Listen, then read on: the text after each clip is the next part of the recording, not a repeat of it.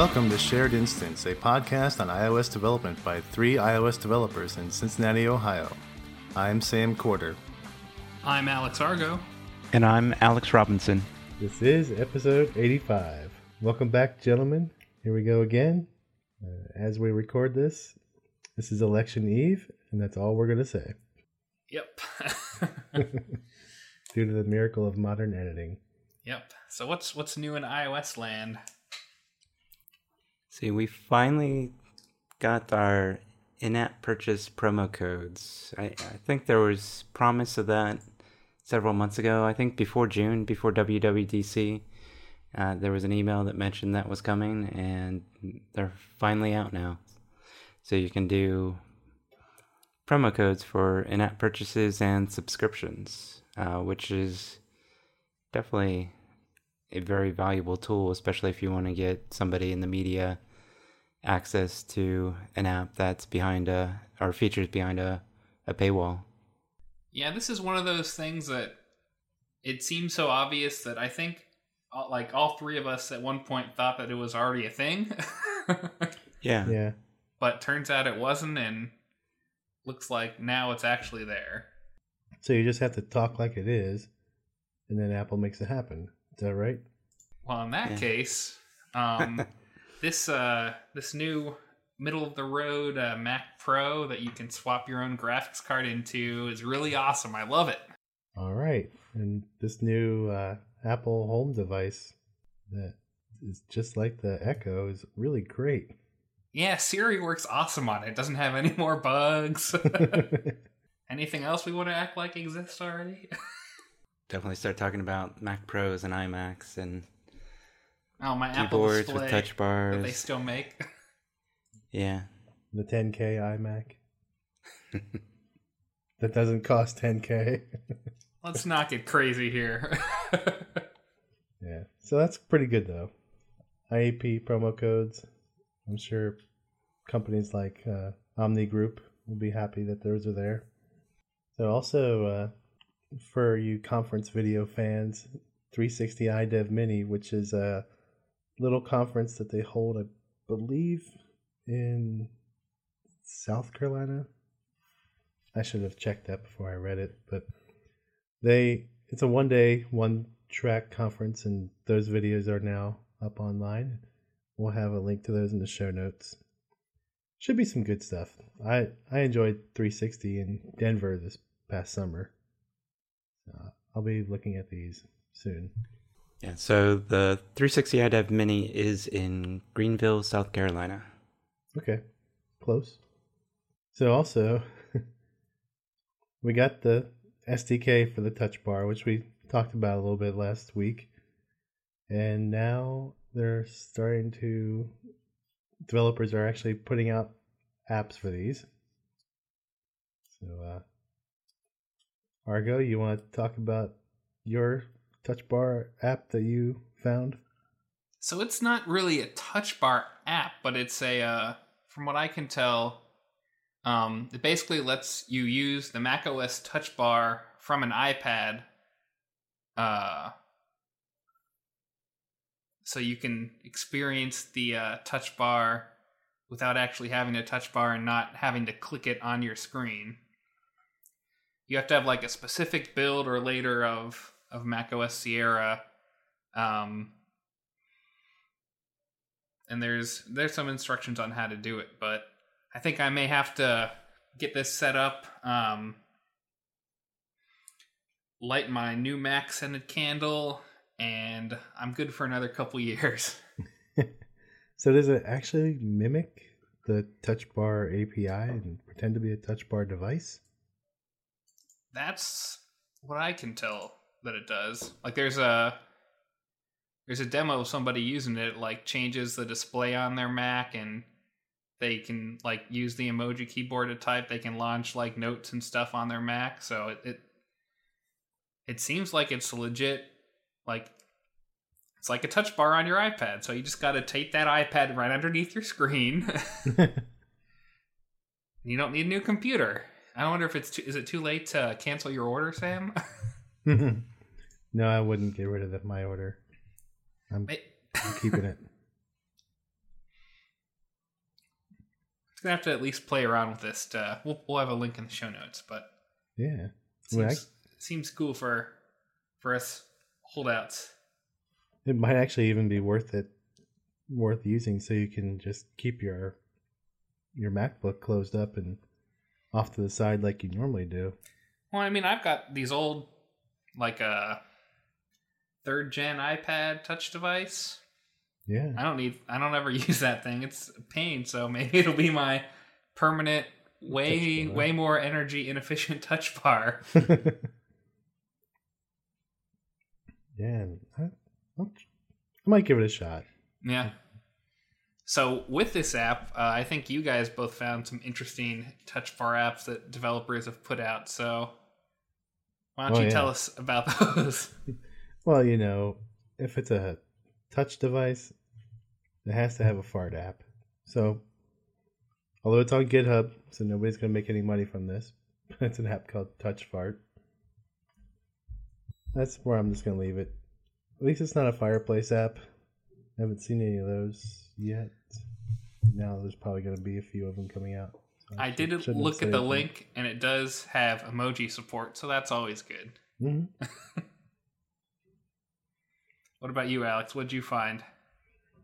And there is a Nyan cat for the touch bar, so I'm not sure how useful that is, but it had to be done. It's about as useful as a fireplace app or fart app. So Although gotta give these guys credit for testing out the API and playing around with it. Doesn't hurt and it's great that they're sharing. Yeah, and I think from most reports I've heard, the API is really easy to work with. And from what I understand, you don't necessarily have to guard against older versions or Macs that don't support the touch bar. It'll, um, it, it's the touch bar features are discovered as opposed to you, uh, you having to call some API. Discovered in like a bonjour sense. Yeah, more. As, I think it traverses the responder chain to find out what the app can support. Interesting.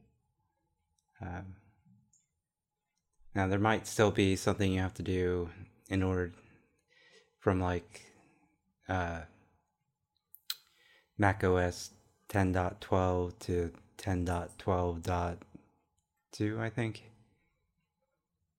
So, you know, I think there there's some difference between the different builds. So Yeah, that's the that fake touch bar app says that you need a specific build of Sierra to get Yeah. it to work.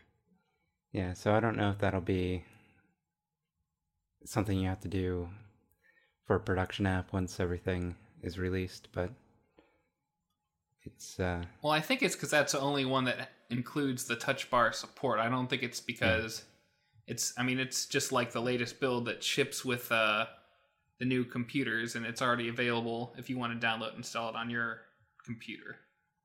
But we'll have to try it out. If nothing else, it's a good learning experience. So, other news? You guys got the betas on your phone? The newest betas? Yeah. I put it on my iPad Pro. I haven't uh, updated my phone yet.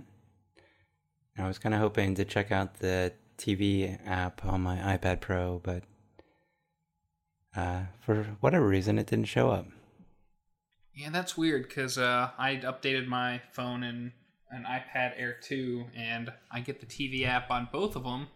Um, it may have something to do with the fact that I have uh, done the TV provider sign in for Sling, which which uh, our family has, but um, the, even though the TV app is on both devices, um, most of the stuff doesn't work. Like I went and tried to like, there's a dialogue to link Hulu to um to basically share data with with iTunes and that doesn't work. So I've got a feeling we're gonna have to wait until it actually releases to actually use it, and I don't have much hope. I don't know about you guys that it's gonna be my end all be all TV watching experience on all my Apple devices. Although it'd be nice if it was.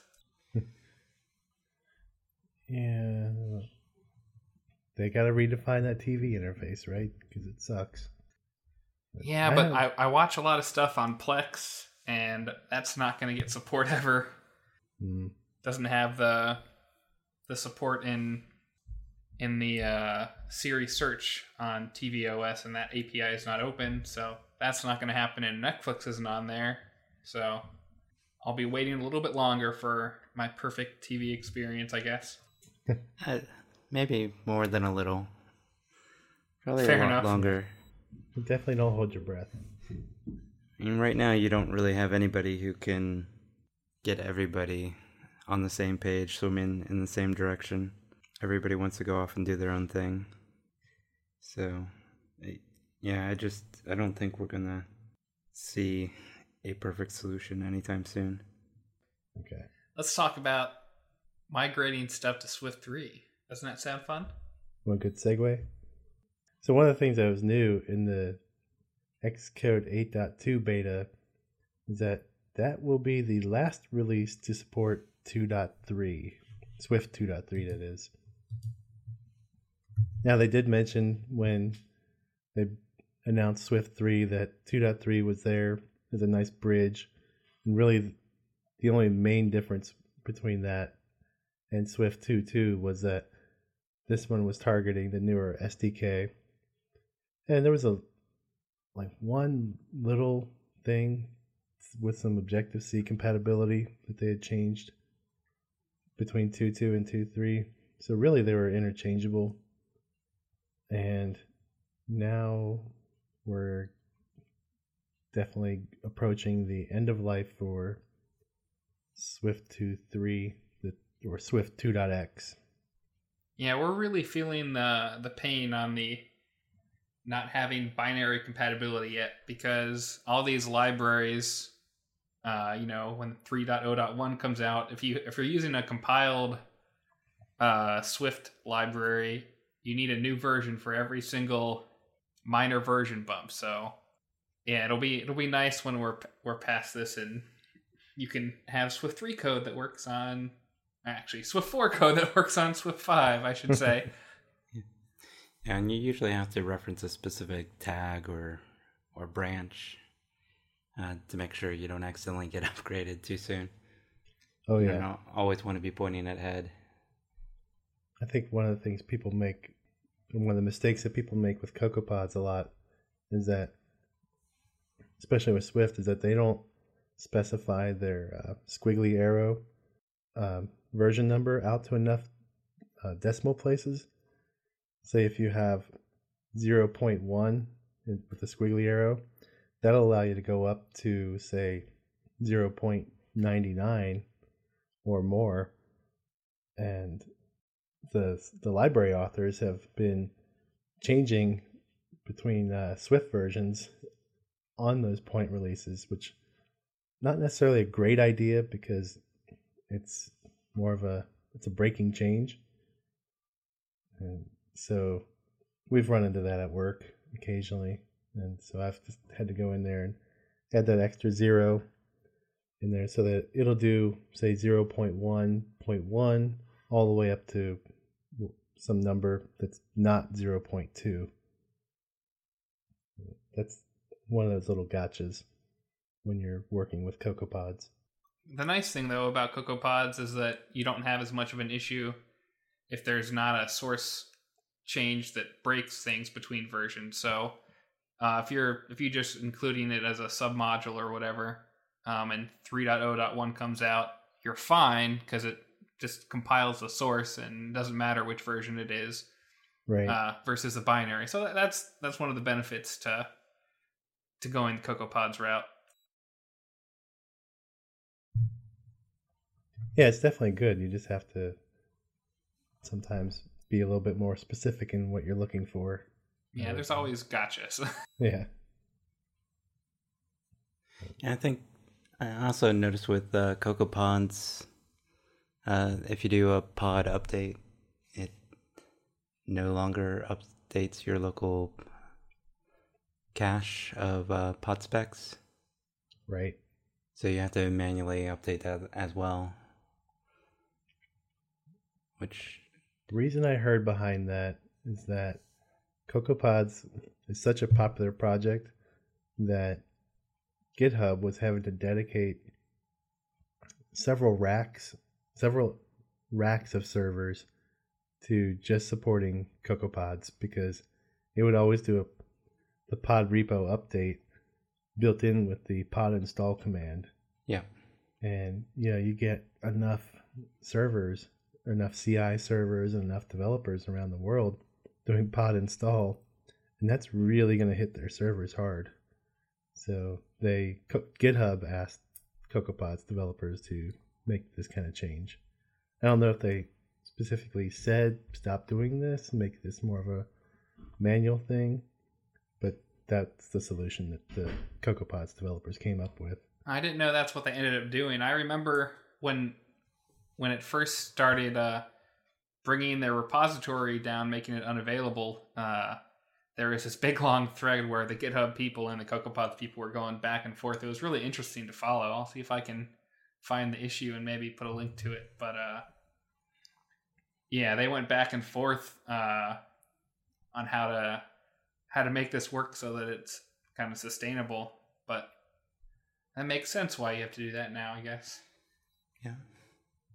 Yeah, other other systems rely on other types of third parties. Like Ruby has rubygems.org, and that's a basically a community sponsored project. Uh, they get sponsors from commercial companies, but it's not in GitHub in GitHub's uh, domain. Uh, I don't know what npm does like for their registry. I'm not sure. Um, Maven in the Java community has its repositories, and you can pick which repository you want to point to, or you can have a your own uh, in-house repository. Well, and I think if you're not using Git for your your repository, uh, things can run a lot smoother because uh, it, Git was just not made for the constant updates that happen to that repository and then trying to pull the latest changes. It's just not as super efficient in Git. Yeah. Seems like is the issue. If you have to do a pod repo update, it takes a, a while, and it's still doing a fast forward. So I think they're starting to outgrow that infrastructure. Not really starting, they have. They're going to need something at some point. Maybe that's a a little feather in the Carthage cap since they're distributed.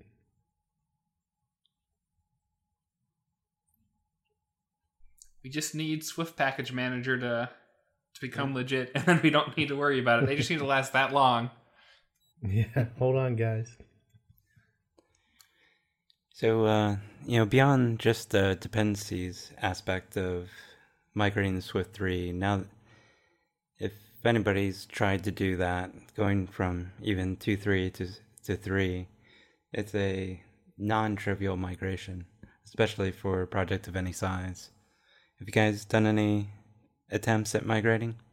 Wait, I thought you just open up the migrator and tell it to go ahead and everything's fine, right? yeah, believe it or not, I've actually migrated two Swift apps to Swift 3. It's pretty pretty crazy. One of them actually just worked. Um, but that's because the only code was like the default app delegate stuff. that's just like an internal tool that we have at uh, at my company, but I, I even I ran into issues on our small app that Sam and I worked on um, for GiveCamp uh, the last two years. well, you probably had a library issue as well, but even syntax wise, you had a, an issue. Oh yeah, there's a bunch of syntax stuff that weren't library related. A um, bunch of UIKit things that it couldn't figure out by itself. Hmm. Granted, this was on 8.1, not 8.2, so maybe the converter's gotten better in 8.2. I don't know. Then we had some also some issues with like our test targets that really confused it. So You just deleted those. so yeah, no big yeah, deal. that's right? that's a great great solution. No, oh, this test target has an error. Deleted. All right, it's better now. Yeah. So Yeah, there it's- are some odd little changes to the syntax that definitely the migrator won't just fix for you. Alex, what's some of the ones that you've run into?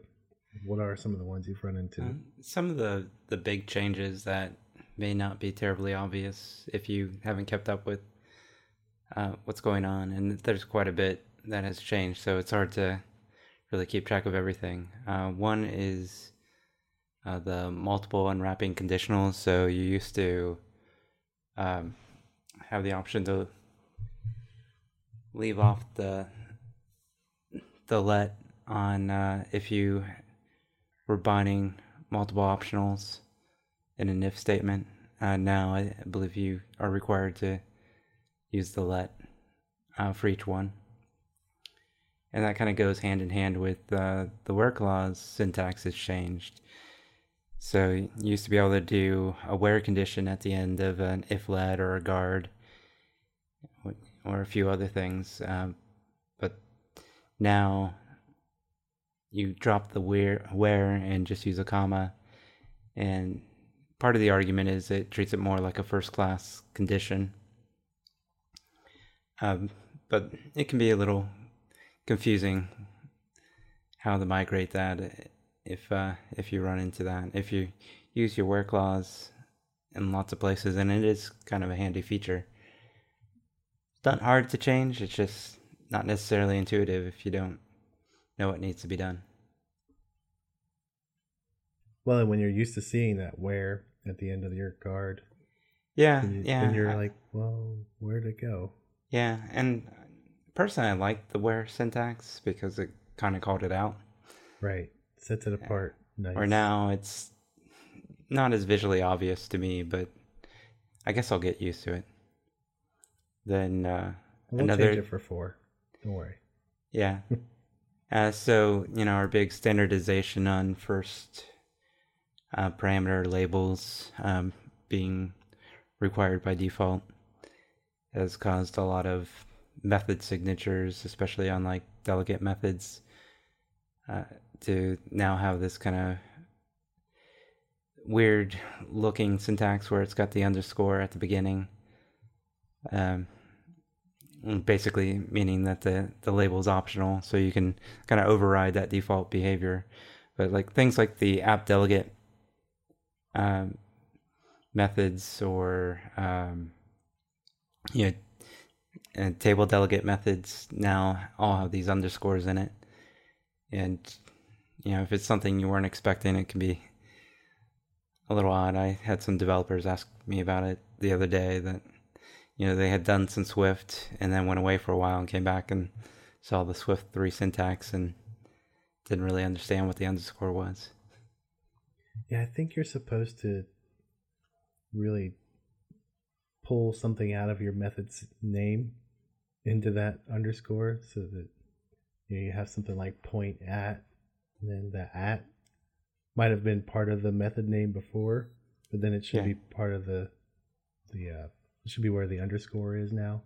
Yeah, they've got pretty good documentation on how you should name your functions. And I think I even saw a utility shared in uh, Natasha, the robot's newsletter, about a utility that will try and uh, recommend cleaner function names.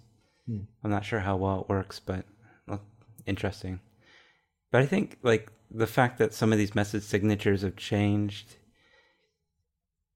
has caused some problems for some developers. I haven't run into this myself yet, uh, but this is what probably scares me the most. Is I'm hearing from a few developers that there are delegate methods and such uh, that worked fine in Swift 2.3 and below that no longer get called in in Swift 3, and because some minor difference in the method signature, I think.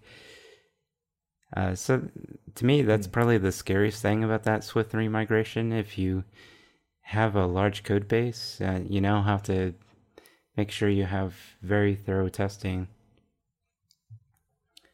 I don't know how common that is. I've been, I've been kind of looking to see if there's like a common scenario um, or something the migrator does that just kind of screws things up. But mostly it seems like people who've who've got extensions uh, for some delegate methods, and then and the signature just isn't matching up um, because of the way they migrated. Are they doing something like a response to selector, testing that, and then calling the delegate method because it's an optional delegate? I don't think it's that. I, I have heard that some optional protocol methods are not getting migrated properly or getting skipped in the migration. Uh, so that's kind of another uh, caveat. Yeah. You know, one thing that got me, and I just it still leaves me scratching my head. But if you have a parameter or a met a variable that's declared with a uh, exclamation point at the end, so it's basically a unwrapped optional. So you have a view in your view controller, and that property it has the exclamation point at the end. And if you take a if you assign another variable to that one with just say the the let foo equals self dot y or something like that, that foo variable isn't an unwrapped optional, but it's an optional type of that view of that variables type. So then you have to do an if let on that thing. Hmm. Yeah, that I was using that in RxSwift to kind of get around having to uh, do the weak self dance or put in self in my uh, closure parameters, and that messed me up. So it doesn't make any sense. I sh- if I if I'm using the type inference, it shouldn't infer me to a new type, but it did. So buyer beware. I think if you put another exclamation point on the unwrapped one, then it becomes an unwrapped again. Another little gotcha. Yeah. Another thing that changed is uh, closures are non escaping by default now. Um, before they used to be escaping. Uh, so, So what does that mean? trying to think the best way to explain this. Uh, basically, I'll, I'll answer my own stupid question. but you basically only have to worry about it if, when you're passing this closure into something, if it's going to hold on to that closure. So before, I believe that non escaping was the default. Other way around. Other way Escaping was the default. So you would Okay. you would specify non-escaping. You know, it would give you some optimization that basically said that the variables that were captured going into this closure, um, They're always going to be there. they're going to be there. It's going to the the closure is going to going to complete before they would get that container function would get uh, reclaimed. The variables will get reclaimed, so it can Yeah. optimize it a little bit. So now that's the default behavior. Uh, so if you have some sort of closure that does some sort of asynchronous function, and you're passing in variables that that would normally get reclaimed uh, before that cl- closure uh, completed, uh, you now have to you know mark it as escaping. and things like it basically optimizes the the standard use case like map or uh, I think even for or the filter function. You know, all those things where you pass in a, a closure, it's used real quickly and discarded.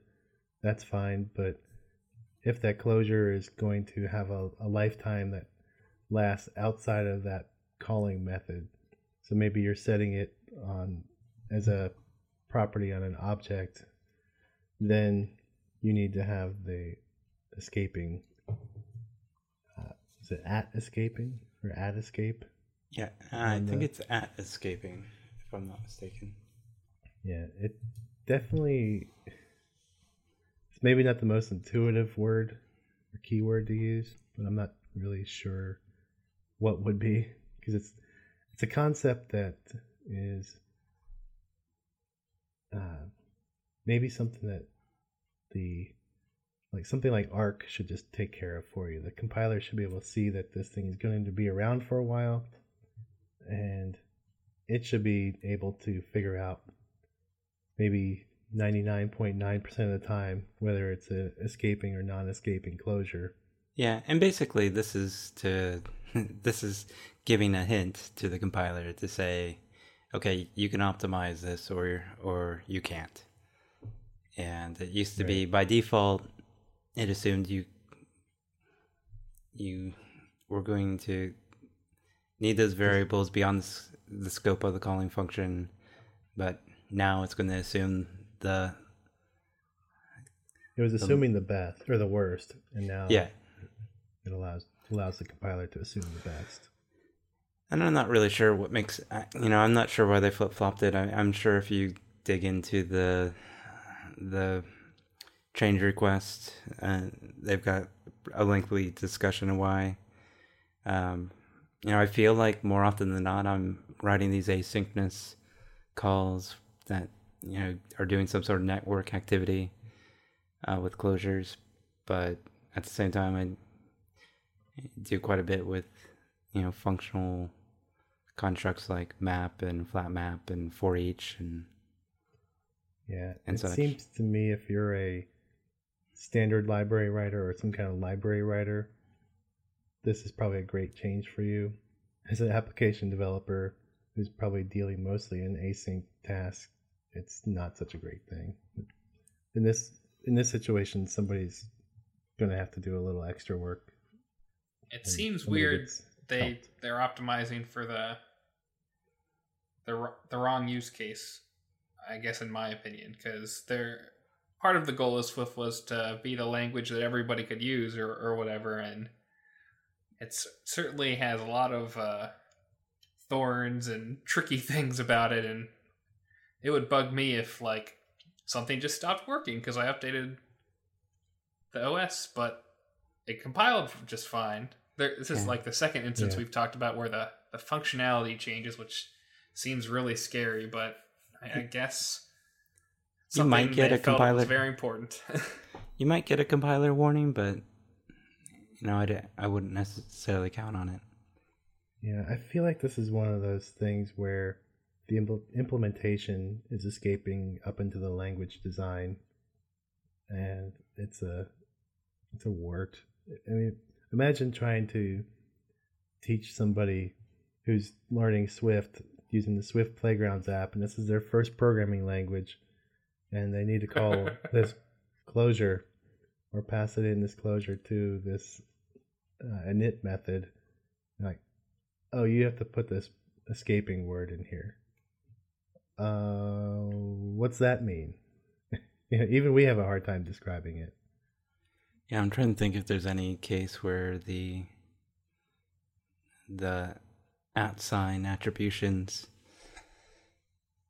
are are not a Code smell. uh, yeah like you Not know the really at objc or at dynamic or a language smell? is Yeah. that what you're thinking? Yeah, because that's not really any fault of the developer who's working on the code itself, the the app or, or whatever, the end user, you know, the developer being the end user in this case. This is really language designer design smells. Let's go with that. yeah to I like degree. language smell. Okay. I mean, I, I liked it the other way that you could basically it, it's in the worst case, and you know if you knew what you were doing, you could provide some additional information to say, okay, you can trust me, you can optimize this. Uh, the other way around is a little bit weird. Um, another big change in Swift three is a lot of these um, NS objects have or classes have dropped the ns prefix and in some cases have wrappers like like date and um, uh, a, a few things with core graphics, uh, String. string. There's just String has always had its own parallel implementation, yeah. Uh, um, but now you have to cast a string as an NS string. If your method is expecting an NS string, it's not exactly toll free bridged. You have to be a little bit more explicit about it. There's, I think, uh, index path and NS index path. You can run into some funkiness with that too. Uh, for the most part, this the migrator seems to do a pretty good job of this. Uh, I did run into a couple cases where I had some issues. Uh, in one case, uh, um, I had a class in my app um, model object that happened to have the same name as one of the new model objects or new uh, foundation classes without the prefix. Uh, so I ran into a, a bit of a conflict there, but that was easy enough to fix. You know it's gotten me? Going back to your NS index path. Sometimes I'll write a variable later called with the NS index path as my type, and then I'll try to pass it into a method that takes the index index path, and Swift doesn't like that. It, you would think that it would just take it, but no, it complains. It says these aren't compatible. Then I re- see that I put the NS in there and I go and delete it, and everything's fine. There- There's just some funny little gotchas that way, Yeah. but some a lot of them are a little bit more uh, concise. Things like when you say UI color dot red color, now it's UI color dot red, and it's a property, so it works nice. Looks looks better. Yeah, yeah. There's in in a lot of ways it's been improved, and and I think they did a really nice job of wrapping kind of these core foundation objects with Swift to to make them accessible, but without kind of forcing you to always use the new stuff. So you can still do it the old way if you want to. Uh, the migrator definitely will try and migrate you to the new wrapper objects if it, if it can. Yeah. And then uh, you know we talked about classes are now closed by default. So you if you want to have something subclassable, you have to specify that it's open and Although doesn't the migrator make everything file private? It does change private to file private, Maybe Yeah. that's what it was. yeah. Okay. Which I don't quite understand the difference between private and file private. I know it has something to do with extensions. Well, yeah. So you could, you know, you don't necessarily have to have just one class or one structure inside of a file.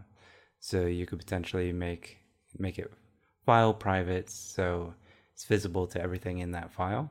Okay. So you know, it's, I don't know how often you do that, but I'll I'll do that periodically. Like I'll group things that, especially like protocols and uh, uh, dependent classes that may not be relevant outside the context of of uh, another class. So I'll just define it inside the same physical file. I usually put uh, not necessarily in the same physical file, but I'll put uh, like JSON parsing extensions in my project in a separate file, but they just extend a model class, for instance, and I add a, a init method that will take a JSON object. It's kind of like the pr- package private in Java, Yeah. except for it's all about just being in one file. It's it is it's a weird access modifier for sure though. Yeah. Yeah. The one, I know we talked about this on the show when they were mulling it over, but the whole open and public debate, I kind of really do wish that went the other way. Instead of everything being closed by default, let it be open by default. It's, it's just another one of those things that they changed up. We'll live with it. Yeah. And, until they change it back. Well, that's a that's a thing. I don't know if I'm as excited about Swift three as I was about Swift 2. I think Swift 3 is like this necessity. like, you know, you're not necessarily getting anything terribly new out of it. I mean, there are some nice things like um, like Grand Central Dispatch is a lot easier to work with, but it's it, it's kind of like this necessary step to move forward. Uh, but I don't, I don't think there was a whole lot to motivate people to to really take that plunge, like especially in a large c- code base. I mean, I've been had- holding off on one of my bigger apps because it's going to take several days and lots of testing, and I'm not really looking forward to to going through that, especially when I need to be delivering new features at the same time. Yeah, but every day that you write more Swift Yeah, yeah, 2, 3 code, it's more, you're adding to that pain. yeah. I, I think if you had binary compatibility, you would feel better about Swift 3 probably. Yeah, yeah, I think that like there's a lot of things like I, you know, I yeah, I could just put off into a separate module and and not worry too much about and and it would let you to some degree migrate piece by piece. Uh, where you know it's an all or nothing. You can't just incrementally migrate over. You got to do the whole project and all of its dependencies at the same time. So, you know, you're you're running a decent amount of risk of introducing a regression because of the migration, Yeah, either of your own code or or third party code. Um, right. Generally, to- you only want to change one thing at one time. So you can figure out if something goes wrong, this is what it is. But if you have to migrate all this code and then change all your libraries, you're gonna, something's going to happen and you're not going to know where to point the finger at. Yeah, and kind of to wrap all this up you know you until now you had the option to hold off and just do swift 2 3 and and you're fine. You, you can go about your business but after xcode 8.2 we're not going to be able to do that anymore. You know i don't know how quickly that's x xcode 8.3 or xcode 9 is going to come along and, and force us down that path but it's coming. Yeah. and i think it'll be sooner than later. Yeah, I'm going to bet that it's going to come around February because we're getting into the holidays. Things are going to slow down a little bit. And then Apple's going to start ramping up again for their spring event and whatever they're going to do with the iPad and those devices. So then it'll we'll start to see it maybe late January, early February, and then it'll go gold in say March or so when they have their spring event. yeah Maybe. Could be off. It could be off by a point release. That might be point four. Yeah, and I was kind of expecting a new Xcode with updates to tvOS, but um, looks like that's just going to be part of 8.2. Yeah, they did add the single sign on to the the newest beta for tvOS. I don't know if they've promised a whole lot of other features in tvOS besides the TV app. Yeah, that was pretty much the main thing they they talked about. But uh, kind of jumping back here, we can include some links to a few different resources to talk about uh, things to watch out for when migrating. Um, but it's definitely something to start planning for or, or start working towards sooner than later. Apple's definitely put us on notice. Yep. And and they're not good about maintaining legacy support for very long. So now's the time to get started. You're probably in this lull in your product cycle because you've got the holidays coming up and people taking vacations and you'll have the app store freeze. So it's a good time. Yeah. And I just finally got to Xcode 8.2 and macOS Sierra on on my machines, so this is the next step. I've go. migrated a few projects already, but the big one is the one that I've been I've I've started to migrate a few times, and during the betas, and I kind of put it on hold because uh, it was quite a bit of work. And if you've got a client screaming for yeah things that actually provide business value, this Yeah. is not high on that list. Yep. But it is the cost of doing business. So I think that's all the time we have left this week. Why don't you guys tell us where we can find you on the internet? You can find me at AJ Robinson on Twitter. You can find me at Sand Quarter on Twitter. Uh, you can find me at Alex Argo, and the podcast is at Shared Inst. Uh, come join us uh, in our Slack at chat.sharedinstance.com. I just want to add one thing. We did come off as kind of negative about Swift 3. It's still more pleasant to program in than Objective C. So we'll leave it at that. I, I still like the language, but maybe not as much as I did before. Done. All right, later. Later.